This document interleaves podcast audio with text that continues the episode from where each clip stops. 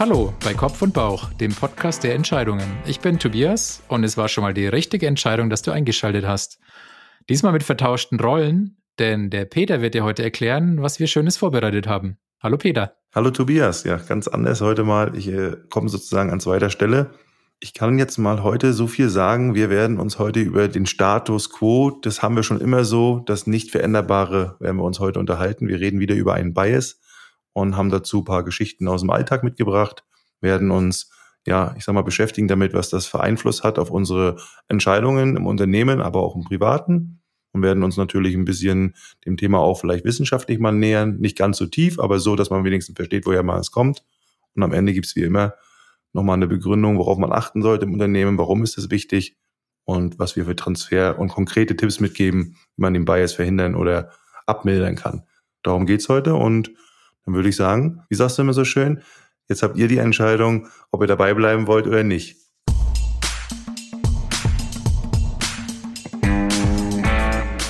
Ja, schön, dass ihr noch dabei seid.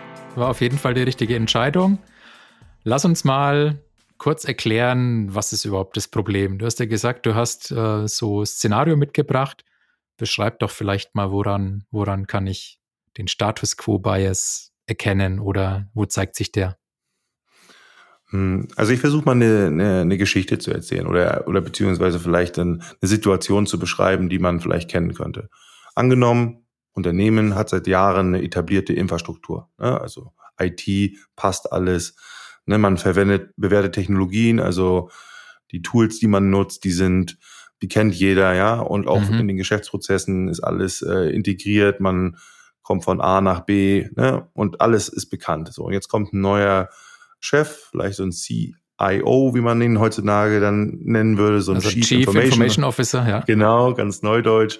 Und der schlägt jetzt vor, lass uns mal von unserem Server, den wir da haben und unseren, ich sag mal, halbhändischen, manuellen hin zu ja, Software auf dem Server liegenden Tools hin in eine neue Cloud-basierte Lösung mhm. umsteigen. Mhm.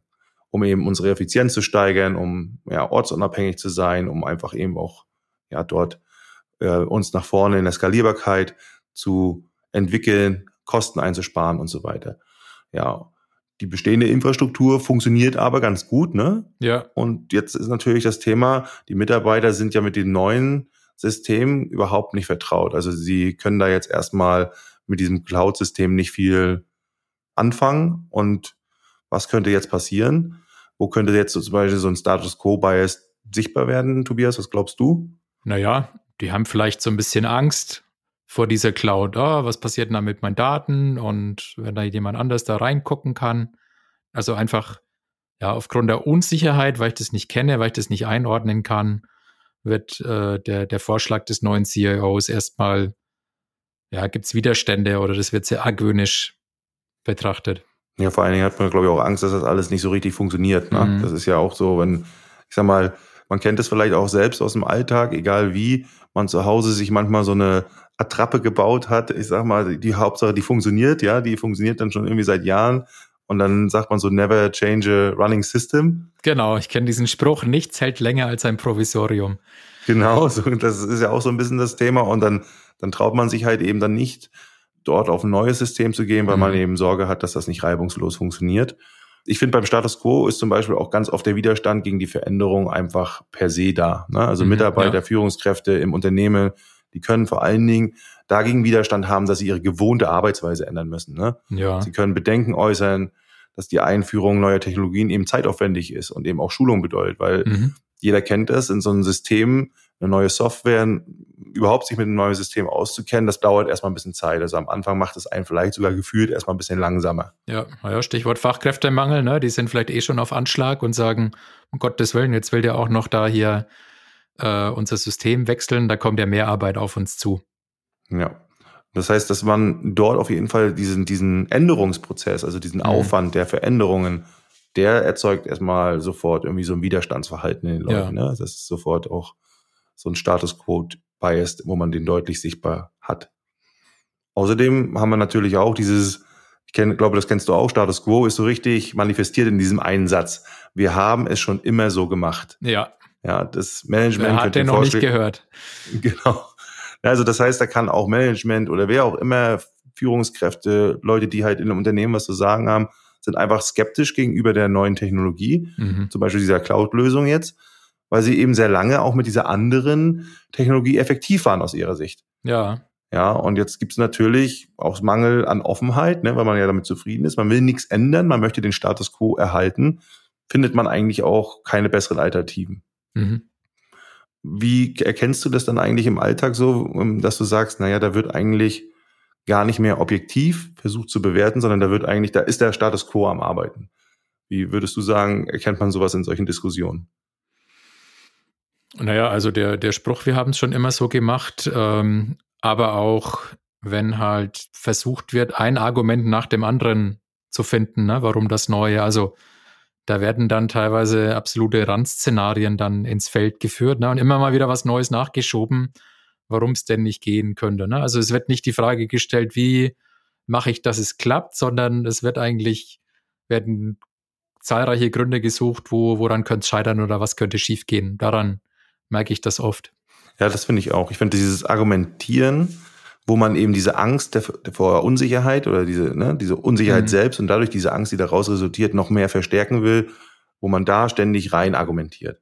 Also das und das könnte passieren, der und der Worst-Case-Szenario. Also man ja. beschäftigt sich eigentlich nicht damit, eine Option auf allen Perspektiven zu bewerten, sondern man argumentiert eigentlich nur aus der Option heraus und versucht eigentlich nur Schwächen noch zu verdeutlichen.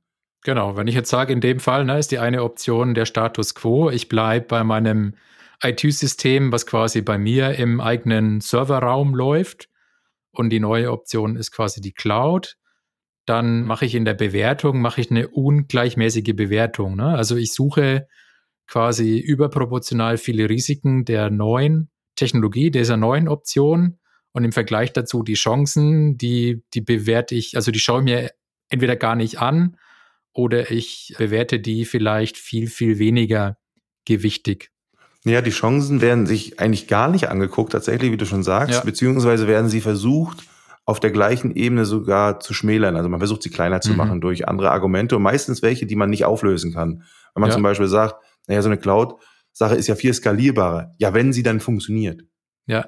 Ja, oder da könnten wir ja Kosten sparen. Ja, na, die Kosten, die musst du aber erstmal reinholen, wenn du dann mhm. äh, drei Tage lang das System äh, nicht funktioniert. So, also es wird dann immer bewusst eigentlich mit, ich sag mal, sehr unkonkreten Schreckensszenarien argumentiert, um eben die aktuelle Situation zu, ich will mal sagen, zu stabilisieren. Ja. Aber das ist ja kein fairer Vergleich, beziehungsweise Richtig. ist auch kein, kein Arbeiten daran, wie könnte ich dann diese Lösung eventuell mit ihren Vorteilen, aber vielleicht auch mit ihren Risiken, wie kann ich die abmildern, dass ich sie tragfähig ja. mache, ne? Ja. Ich sehe eine gewisse Verwandtschaft zu deinem Lieblingsbias der Verlustaversion, wo Verluste höher gewichtet werden als Gewinne. Na, so eine gewisse Parallele oder der trägt mit Sicherheit auch dazu bei oder eine Verwandtschaft ist da. Naja, ist ja so, weil Status Quo ist, kommt ja ganz oft bei der Veränderung dazu. Ne? Also ja. wenn wir was entscheiden, ist der Status Quo immer eine Option wir können nichts machen, wir können das so mhm. lassen. Und der ist immer sehr gut beschrieben.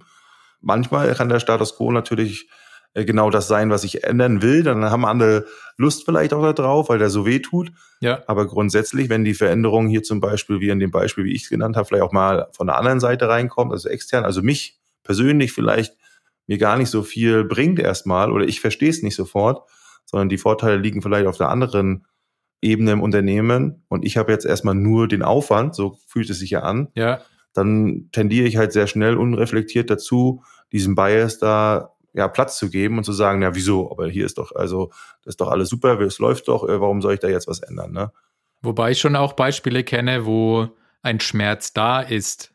Also in deinem Beispiel sieht es ja so aus, okay, die haben mit ihrer, mit ihrer Status Quo-Lösung haben die keinen Schmerz. Ich kenne schon auch Beispiele, wo ein Schmerz da ist wo er trotzdem der Status Quo Bias dafür sorgt, dass im Status Quo geblieben wird. Okay. Ja gut, aber jetzt mal hier so, ne, so ein, ich sag mal, von einem Server auf einem Cloud-System, die Schmerzen, die es dort manchmal im Status Quo gibt, die werden ja als normal dann angenommen. Weißt du, ich meine? Also dieses ist ja so. Genau, richtig. Das meine ich damit, ja. Die, das ist dann so, die werden dann, die gehören halt dazu. Das ist halt so Teil des genau. Systems genau. da. Ne? Aber wenn man dann auf eine neue Lösung gehen will, dann kommen dann ganz andere Probleme irgendwie anscheinend, die auch gar nicht klar sind. Ganz oft finde ich auch, wenn man da wenig Informationen hat. Mhm. Also das heißt wenig Informationen zu dieser neuen Lösung, ja, dann ist ja noch mehr Unsicherheit da. Und dann habe ich manchmal das Gefühl, dass hier Gerüchte richtig so, also dass Gerüchte auf einmal Meinung machen. Weißt du, ich meine so, ja, ja. ja, aber das ist ja vom Datenschutz konform. Wer, wem gehören denn überhaupt die Cloud? Und das muss, also mhm. wie soll das funktionieren? Und was ist, wenn dann das und das? Also da kommen dann, also ich nenne es mal so ein bisschen, da ist dann der Endgegner die Vorstellungskraft des Menschen, mhm. der da sitzt, ja. Und weil der sich das dann nicht mehr vorstellen kann, dann geht das nicht so. Dann denke ich mir so, ja, na gut, aber du bist halt eben auch Steuerberater und bist halt sehr gut darin, eben Steuern zu verstehen und andere darin zu beraten. Du musst jetzt auch kein IT-Fachexperte sein. Ja. so, weiß ich mein. Ja, ja. Naja, was sind denn noch Auswirkungen zum Beispiel in dem Fall, Tobias? Was kannst du dir vorstellen? Naja, also ich, ich kann hier Chancen verpassen. Ne? Also ich verpasse hier die Chance, auf, auf von einer modernen Technologie zu profitieren. Die ist besser skalierbar. Ja, in der Status Quo-Lösung, wenn ich jetzt einen neuen Standort irgendwie anschließen will, muss ich mir vielleicht jetzt äh, erstmal einen neuen Serverraum bauen, ne? weil im alten passt kein Server-Rack mehr rein. Richtig. In der Cloud, das mache ich wahrscheinlich über das Webinterface des Cloud-Anbieters und kann sagen, hier, ich brauche mehr Compute-Performance, ich brauche mehr Speicher. Das ist gar kein Problem. Zack, ne? Mit ein paar Klicks habe ich das gemacht, ja. ohne jetzt zusätzliche Hardware rein, reinschreiben zu müssen. Ne? Thema Wartung. Also ich verpasse eigentlich relativ viel Chancen. Ja, und das hat ja auch richtig direkte Einfluss. Also wenn man jetzt mal unternehmerisch wieder sagt, das sind ja extreme Ineffizienzen, die da sonst äh, auftreten und ja. natürlich auch dadurch höhere Kosten. Also Klar. so ein Geschäftsprozess, der dann, ich sage mal jetzt ein Beispiel, auch was ich jetzt genannt habe, immer nur auf Server basiert und ich muss alles erweitern, dann muss alles manuell hingestellt werden, dann muss der Raum eventuell irgendwann, das kann ja theoretisch sogar dazu führen, dass man sagt, nee, wir können uns nicht weiterentwickeln, weil jetzt wir müssten einen neuen Serverraum machen und weiß ich was alles. Also ja. man kommt da ja gar nicht mehr raus. Und dann muss der Schmerz so groß werden, dass man sagt, irgendwann muss ich es dann lösen. Und da hat man aber eigentlich schon fünf Jahre lang von Chancen im Endeffekt verpasst, ne? Genau, und am Ende des Tages, ein Unternehmen, was quasi schnell skalieren kann, ist wettbewerbsfähiger. Ne? Also das kann schon sehr teuer werden, wenn jemand dadurch einen neuen Standort schneller schließen kann wie du, weil du sagst, ich muss da erstmal, muss da erstmal meine bestehende Kapazität intern äh, hochfahren. Ich bin vielleicht räumlich limitiert in der Zeit hat er, macht der andere schon Geschäft. Ja, also das finde ich ist eigentlich immer für mich das Wichtigste, auch gegen diesen Status quo anzukämpfen. Weil intern, sage ich mal, interessiert draußen keinem. Ja, also was du als Unternehmen intern machst, ist jedem Schnuppe. Ob es dem Kunden Schnuppe ist, der Wettbewerb, der lacht sich auch tot, ja. Aber was würde dir denn größter Feind raten? Ja, der würde natürlich sagen, mach mal deinen Server. Ja. mach mal schön deinen Server und ich gehe mal hier in die Cloud. Ne? Das ja. ist, äh, das muss man sich wirklich dann in so einem Fall wirklich mal bewusst machen. Also gerade der Status quo ist ganz oft der nicht änderungswillige, ich sag mal, Faktor in einem, ja, oder der, der kleine Mann, der in einem, ja. oder Frau vielleicht auch, die in einem ruft, äh, nein, lass mal alles so, wie es ist. Aber was ändert sich dann ständig? Na, der Markt, die Umgebung, der Wettbewerb. So, und dementsprechend kann so ein Status quo Bias ja eigentlich gar nicht unbedingt besonders gut sein. Yep. Nehmen wir noch ein zweites Beispiel rein? Ja, wie wäre es mit, ja, so die Menschen im Unternehmen? Also gibt es das auch bei, beim Thema Leistungsbeurteilung, Beförderung, Personalauswahl? Stell dir vor, so eine Mitarbeiterbeförderung. Ja. Ich weiß nicht, wie das bei dir so war, aber oder ist, oder ich, keine Ahnung. Ich kenne das früher noch so, dass Mitarbeiterbeförderung traditionell basierend auf Erfahrungsdauer in Unternehmen. Mhm. Ja. Also der ist zehn Jahre da, dann kriegt er eine Beförderung. Also ein langjähriger Mitarbeiter, der seit vier Jahren um den Unternehmen tätig ist, bewirbt sich um eine höhere Position. Mhm. So. War schon üblich, würde ich sagen. Ne, das ist, das ist so, umso länger, umso höher komme ich dann hin. Mhm. So, und obwohl es andere Mitarbeiter gibt, die kürzer in der Firma sind, aber auch über herausragende Fähigkeiten und Qualifikationen verfügen. Ja. Dann könnte ja der Status Quo Bias jetzt hier typisch dazu führen, dass man eher geneigt ist, die interne Erfahrung höher zu gewichten als die mhm. objektiven mhm. Leistungsmerkmale. Okay, so habe ich das noch gar nicht, also das hätte ich gar nicht als, ja, aber Guter Punkt. Auch das ist ein Status Quo-Bias, ja.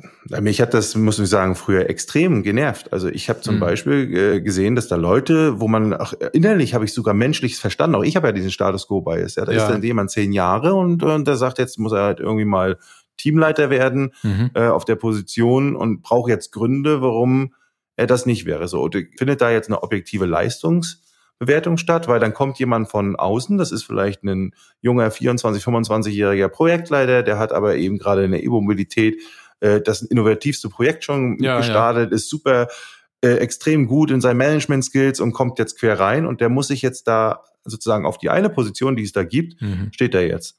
ne, gerade rübergekommen ins Unternehmen und der andere, der vielleicht 10, vielleicht auch 15 Jahre schon da ist. So, und dann gibt's die Begründung, ja, der der, meistens ist der andere ja auch irgendwie, der hat ja auch was drauf, aber objektiv gesehen ist schon klar, dass der andere gerade für diese, die Kompetenz hat, die da notwendig ist und viel, viel besser ist. Passt jetzt viel, viel besser. Mhm. So, und dann wird halt der langjährige Mitarbeiter dort befördert.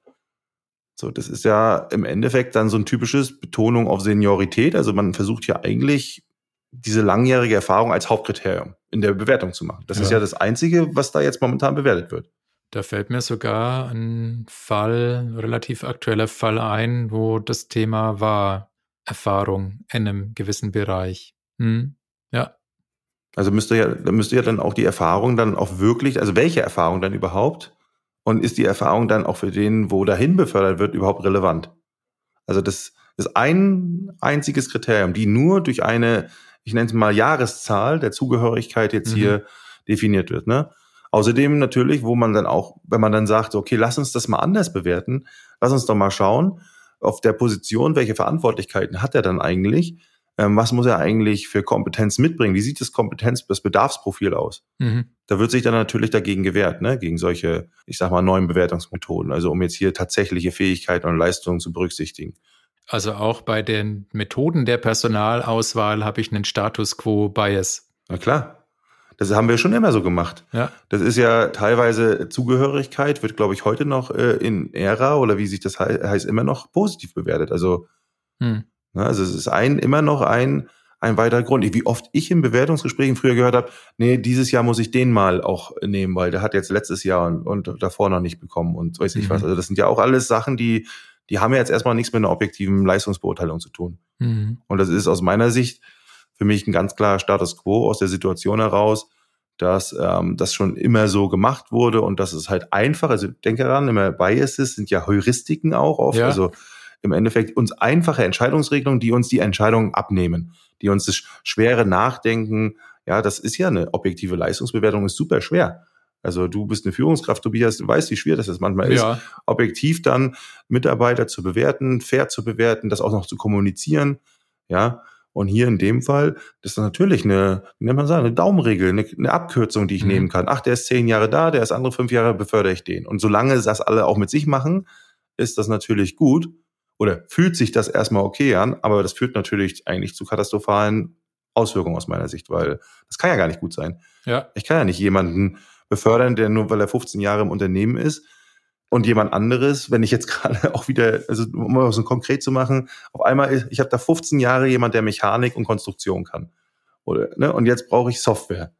Jetzt befördere ich diesen 15 Jahre äh, im Unternehmen sitzenden Mann, der früher, ich sag's mal, nur Motoren gemacht hat, mhm. also Verbrennungsmotoren. Und jetzt lasse ich da aber den, den jungen, aufstrebenden Elektromagnetiker oder weiß ich was, den Batteriespezialisten, den lasse ich jetzt da schmoren oder wie? Das führt doch auf jeden Fall zu schlechteren, ich sag mal, Kompetenzausnutzung im Unternehmen. Da kann ich auch als Unternehmen gar kein Interesse daran haben. Ja, mir fällt gerade auf, dass ich auch bei, bei Stellenausschreibungen einen Status Quo-Bias habe.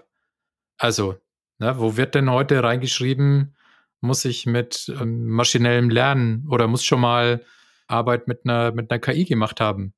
Hm. Ne, das wird vielleicht auch nicht da reingeschrieben, ist auch ein Stück weit ein Status Quo-Bias, weil ich sage, naja, damit kann ich noch nicht wirklich was anfangen. Ich kann es vielleicht gar nicht überprüfen, weil ich selbst nicht nutze.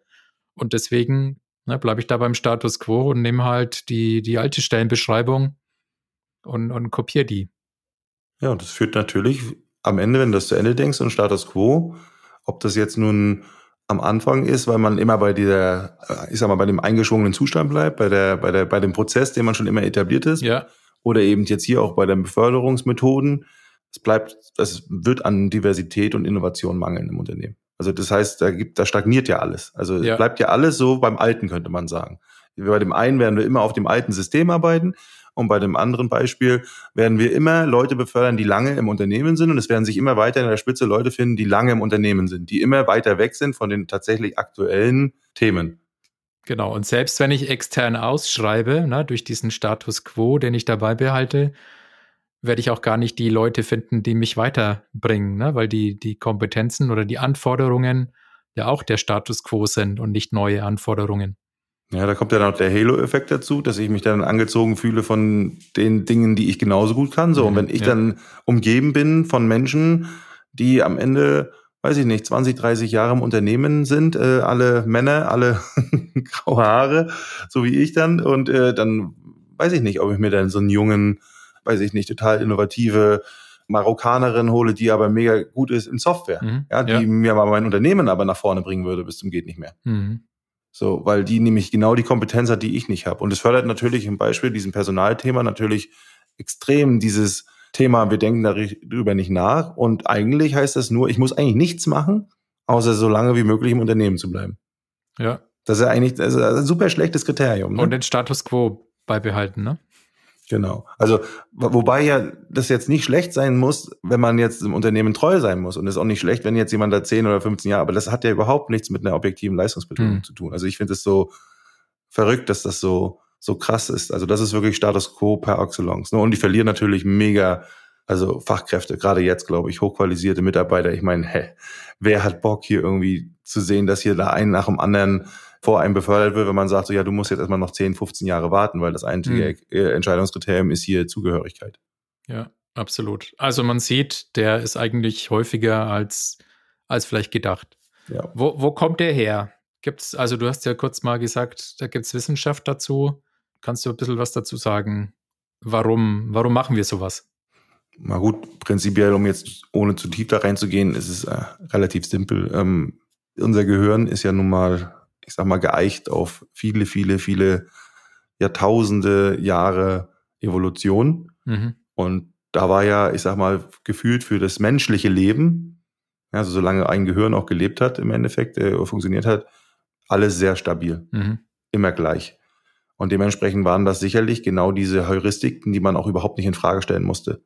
Ja, es hat halt einfach Sinn gemacht, zu sagen, okay, wer lange in der Gruppe ist, wer lange in der Herde ist, der wird einfach am längsten Erfahrung haben, der wird wahrscheinlich am besten die Entscheidung treffen. Klar. Ja, oder wenn das immer so ist, dann wird das auch morgen so sein. Wenn da morgen, ne, wenn da zehn, zehn, zehn Jahre die Sonne aufgeht, dann wird da auch nach elf Jahre die Sonne aufgehen und so weiter und so fort. Naja, und und wenn jemand da auf der Jagd war, ne, also fünf Jahre auf der Jagd heißt, ich habe den Säbelzahntiger schon ein paar Mal mehr gesehen als jemand, der zum ersten Mal da raus geht, ne? Ja, genau. Also dass dieser und dass man einfach auf diese Neugierde, auch was Neues zu machen, also Innovationen waren ja früher, muss man ja auch sagen, eher damit, ich sag mal, verbunden, dass man den schnellen Tod findet. Ne? Also ja, jemand kann schädlich sein, wenn man zu neugierig ist. Das ist ja so, äh, ich bin mal ein bisschen neugierig und äh, entferne mich mal von der Herde. Ich will mal wissen, wie es da hinten im Wald aussieht und dann bist halt vielleicht nie wiedergekommen. Ja. Oder halt eben mit einer schweren Verletzung und dann war das auch der sichere Tod für dich. Also diese Neugierde, dieses Innovativsein war jetzt nicht unbedingt früher damit verbunden, dass das das Thema war. Und wenn man unsere Geschichte sich mal auch anguckt, wurden ja Innovatoren früher noch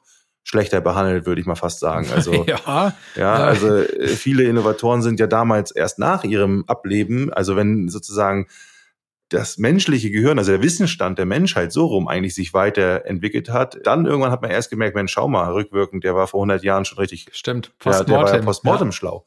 Also das ist schon, finde ich, eine ziemlich gute Begründung, warum der Status quo auch einen, ja, ich sag mal, so manifestiert ist, weil es einfach eine, ja. eine, eine Abkürzung war, die immer sehr gut funktioniert hat. So, und wenn wir uns jetzt angucken, was in den letzten 100 Jahren passiert ist, dann wird einem klar, dass es einen Status quo eben nicht mehr gibt äh, oder beziehungsweise, dass er eher hinderlich ist. Ja, ja wollte gerade sagen, ne? ich glaube, jetzt müssen wir mal erklären, warum der halt diese Heuristik heute nicht mehr unbedingt in allen Fällen gut ist. Naja, prinzipiell einfach dadurch, dass wir so eine massive Entwicklungsgeschwindigkeit haben. Also mhm. erstmal kann man ja sagen, Status quo basiert ja auch immer im Rahmen deines wahrnehmbaren Umfelds. Äh, vor tausenden Jahren war das wahrnehmbare Umfeld genau der Bewegungskreis von dir und deiner Herde. So.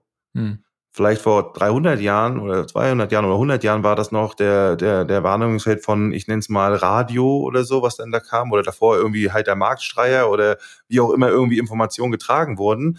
Die wurden ja dann auch noch selektiert, vielleicht auch noch irgendwie so aufbereitet, dass es für dich passt. Heute haben wir ja fast alles an Informationen, das es in der Welt in ihrer Vielfältigkeit, Vielschichtigkeit gibt, zur Verfügung in Sekunden in Schnelle ja, dadurch entwickelt sich natürlich auch eine extreme Vielfältigkeit äh, in Form von Lösungen, neuen Ideen. Wir sind komplett vernetzt. Wir haben eine Hochtechnologie ja, die sich auch, ich sag mal, exponentiell entwickelt, in vielerlei Hinsicht, jetzt mal KI wieder zu sehen oder wo auch ja. immer, alles entwickelt sich halt super schnell und dadurch haben wir diese stabilen Phasen, wo man sagt, so ja, so ein Telefon, was halt irgendwie ganz lange eine Wählscheibe war und an der, an der Schnur dran war, so 20, 30 Jahre, ja, das hat sich ja innerhalb von 20, 30 Jahren, überleg mal, wir sind noch nicht mal 20, 30 Jahre beim Smartphone mhm. unterwegs und wie sich das entwickelt hat. Also die werden ja eben halbiert und dann immer wieder und immer kürzer. So, und dementsprechend, wenn so ein Status quo über einen Lebensabschnitt nicht mehr stabil ist, dann wird er ja zu einem Fehler. Ja. So, und das, da sind wir angekommen. Also diese Veränderungsprozesse aus meiner Sicht sind kürzer als unser Leben. So, und dementsprechend passiert es so, dass äh, Thomas Gottschalk sagt, er sagt zu Hause jetzt Sachen anders oder er spricht zu Hause anders als im Fernsehen. Hm.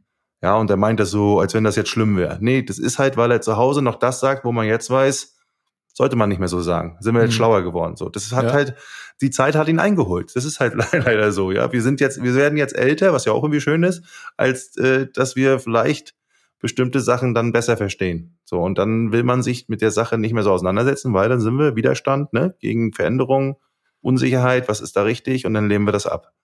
Und jetzt ist es ja eher umgekehrt, ne? Jetzt ist es ja umgekehrt. Also wenn ich die ganze Zeit bei meiner, bei meiner Herde bleibe, dann ist es für mich negativ, ne? Weil dann, dann schaue ich nicht out of the box, ne? Also dann entferne ich mich nicht, dann bin ich nicht neugierig und dann habe ich den Nachteil. Dann kann das schädlich für mein Unternehmen sein und kann sogar de, ja, das Ende des Unternehmens bedeuten. Ja, gibt ja, gibt ja massive Folgen. Ne? Also jetzt ist genau eigentlich, die Heuristik ist eigentlich genau andersrum, kann man sogar sagen.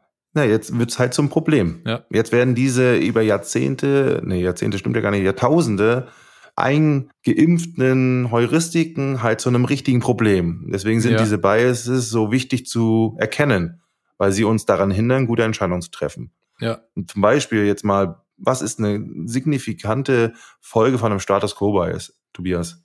Naja, wir haben es ja schon gesagt, Wettbewerbsnachteil. Ne? Also wenn mein, wenn mein Konkurrent da flexibler und anpassungsfähiger ist, wenn der neugieriger ist, wenn der sich mal von der, von der Herde der Industrie entfernt, ja, nehmen jetzt mal einen, nehmen jetzt mal einen Tesla, der hat sich quasi von der, vom Status quo der Industrie entfernt und hat gesagt, ich, ich baue ein Auto, was äh, auf Batterien und äh, mit einem Elektromotor besteht und was eigentlich eher ein, ein, Computer ist auf vier Rädern als, ein, als vier Räder irgendwie mit so einem kleinen Computer eingebaut. Mhm.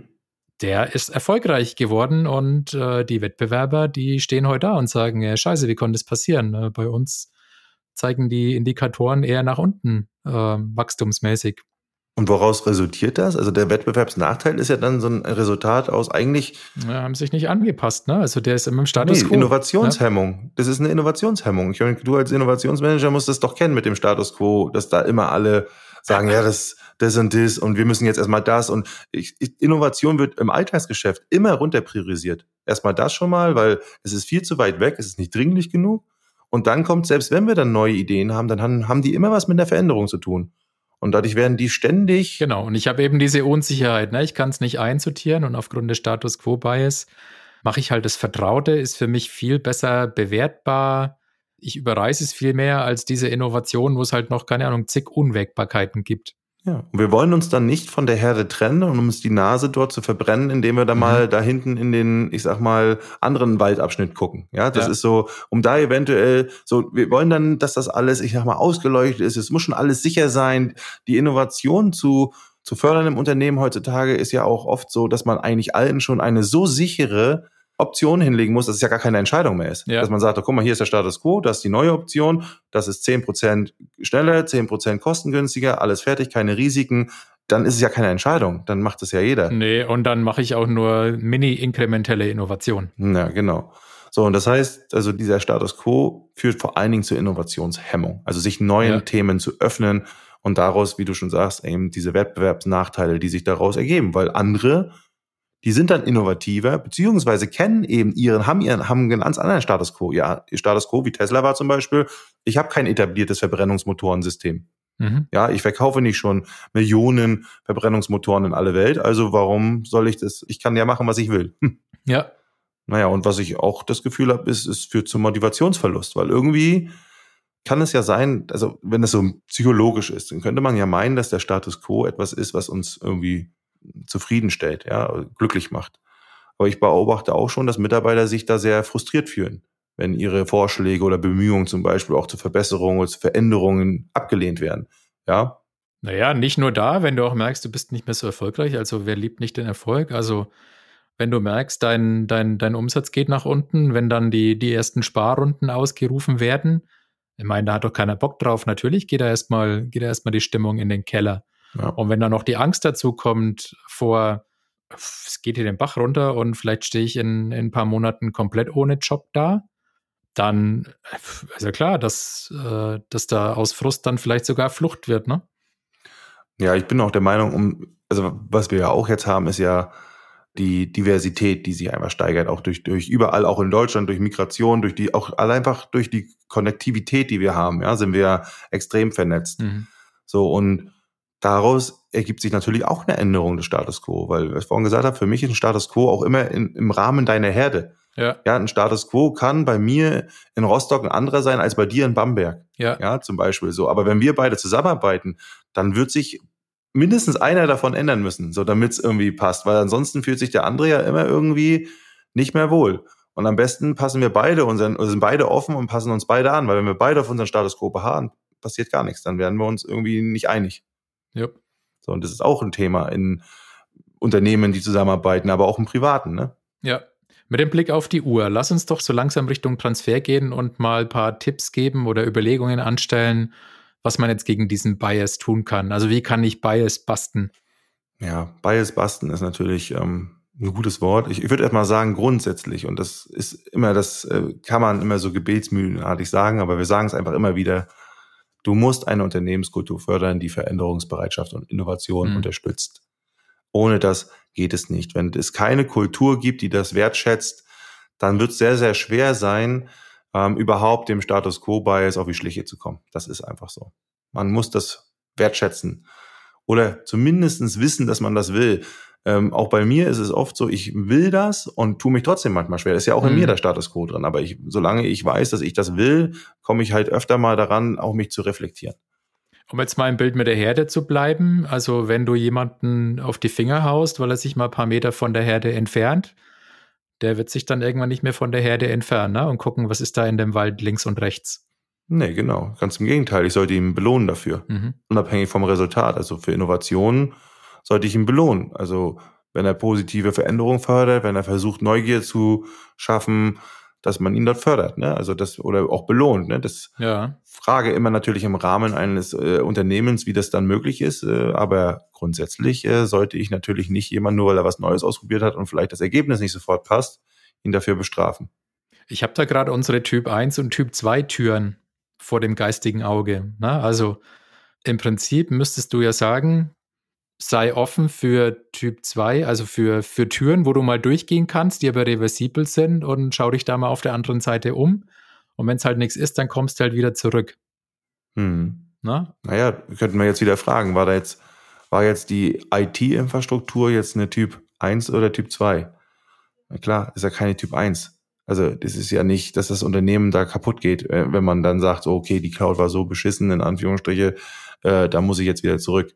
Ja, oder ich mache es erstmal für einen Standort, ne? wenn ich sage, die Tragweite der Entscheidung, ich muss ja nicht jetzt mal die Cloud fürs ganze Unternehmen buchen, sondern ich sage, ich buche mal für ein, ein System, einen Standort. Ja, ich lasse es parallel laufen sogar. Ja. Ich lasse sogar das, ich habe erstmal ein redundantes System und so weiter, mhm. also wenn das Sicherheit ja. also da ist. Also da gibt es genug Möglichkeiten auf einmal, nämlich zu überlegen, was sind dann die objektiven Bewertungskriterien. Nämlich, das ist nämlich auch ein Thema, dass ich es schaffe, objektive Bewertungskriterien ranzulegen. Also mhm klare, objektive Kriterien für zum Beispiel eine Leistungsbeurteilung oder für eine Bewertung von einem IT-System oder für was auch immer. Was sind die objektiven Kriterien, an denen wir hier bewerten wollen?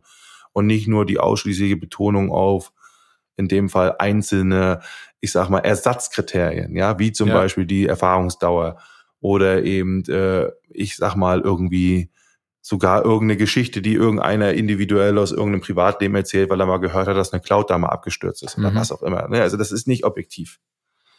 Und das kann er ja, das kann er ja tun, aber also du hast vorhin mal Diversität und Vielfalt erwähnt, aber ich brauche halt eine Vielfalt von Perspektiven. Ne? Ich brauche halt auch die Perspektive, wo die Cloud funktioniert. Ne? Weil wenn ich nur neun Leute drin habe in so einem Entscheidungsgremium, die, die mal gehört haben von jemandem, der jemanden kennt, dass äh, so eine Cloud-Migration schiefgegangen ist, dann ist es halt nicht das richtige Gleichgewicht, weil es gibt vielleicht hundertmal so viele Fälle, wo das richtig gut funktioniert hat.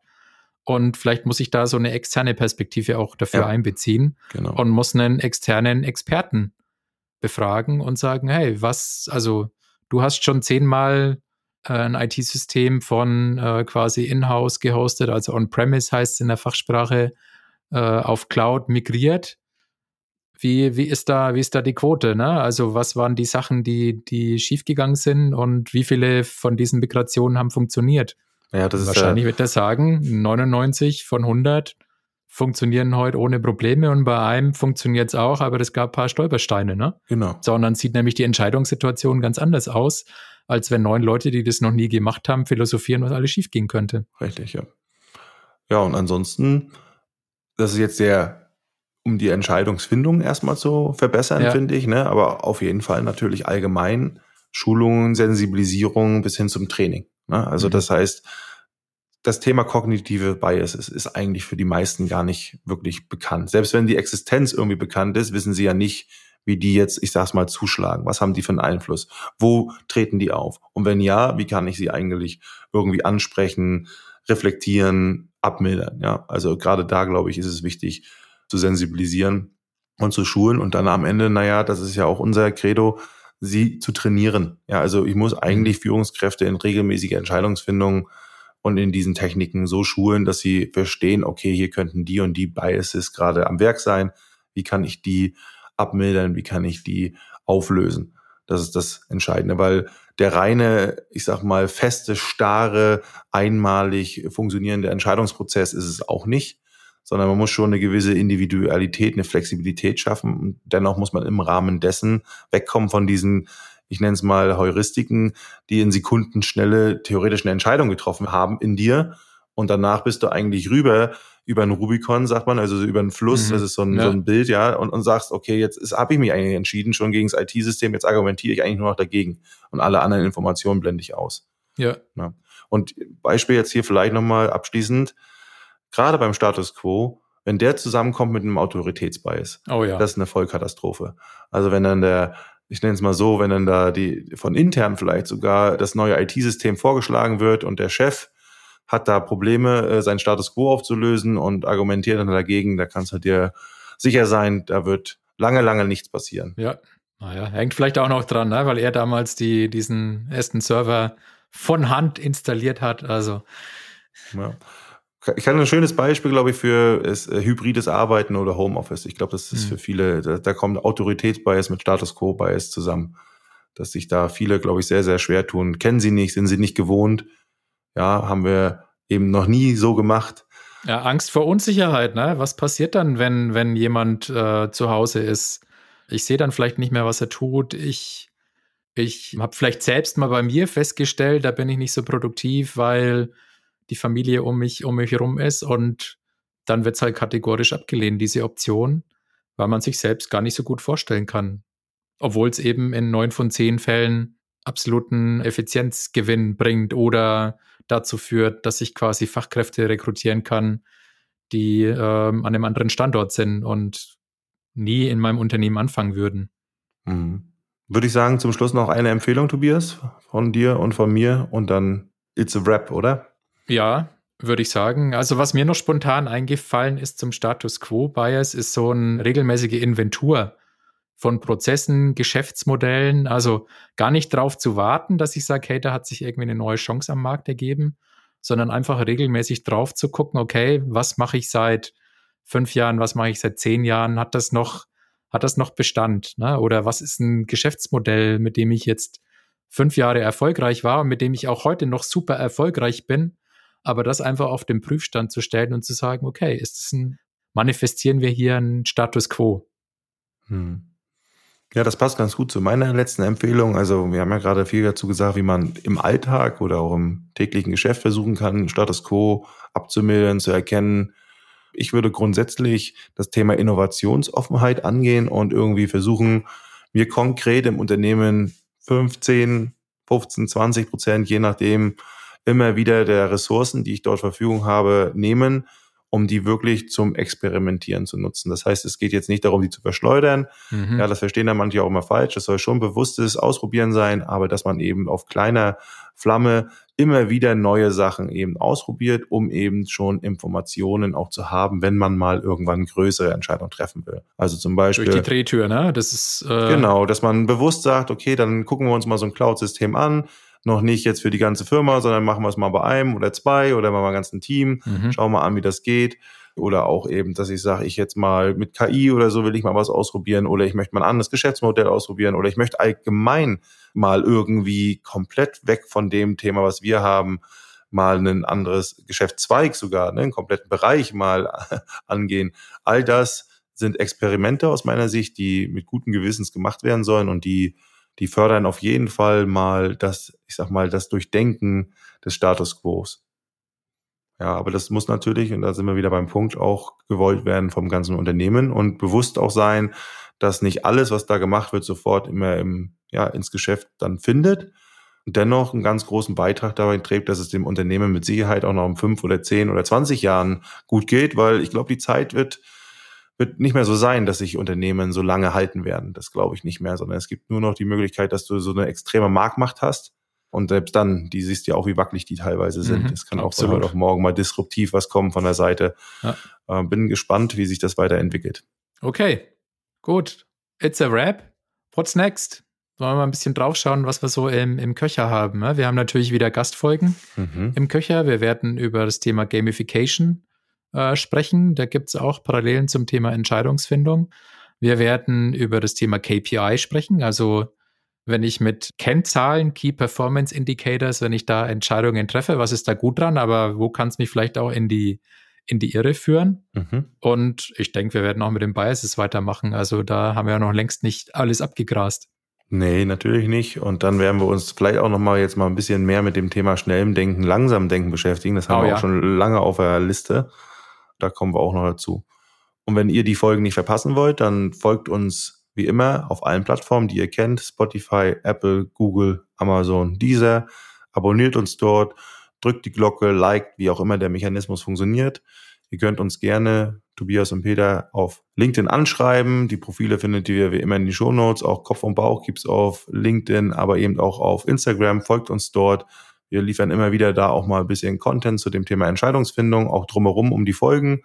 Genau, wollen wir auch ein bisschen ausbauen, ne? unseren eigenen Status quo so ein bisschen auflösen. Richtig, genau. Und gerne auch immer Feedback, was euch gefallen hat, was euch nicht so gefallen hat. Bewertet uns, gibt uns fünf Sterne, nur fünf Sterne bitte. Und, ist ja auch bald äh, Weihnachten, schenkt dem Peter fünf Sterne. Genau. Ansonsten, weil ihr irgendwas anderes haben wollt, nochmal spezifisch mit uns äh, sprechen wollt oder auch Interesse habt an unserem ja, Workshops, wo wir Unternehmen schneller machen in der Entscheidungsfindung, dann schreibt uns gerne. Wir kommen gerne mit unserem Fitnessstudio der Entscheidungsfindung zu euch. Das war Kopf und Bauch, der Podcast der Entscheidung. Und zum Ende, wie immer, das ist ein guter Status quo, finde ich. Oder? Ich weiß nicht, müssen wir Sie mal ja. fragen. Wir fragen jetzt einfach mal Ada, wo Ada meint, dass wir beim Podcast der Entscheidungen einen Status quo Bias haben. Wir sind gespannt. Alles klar. Ich sage schon mal Tschüss. Bis dann. Ja, von mir auch. Ciao. Ich habe mir mal angesehen, was sich in den letzten 30 Podcast-Folgen nicht verändert hat. Hier sind drei Erkenntnisse. Erstens, Peter hat den höchsten Redeanteil und ich komme kaum zu Wort. Zweitens, jede Folge endet mit One More Thing. Drittens, ihr habt beide immer noch die gleichen Mikrofone. Ach ja, beim ersten Punkt könntet ihr echt mal euren Status Quo Bias überwinden. Bis zum nächsten Mal, eure Ada.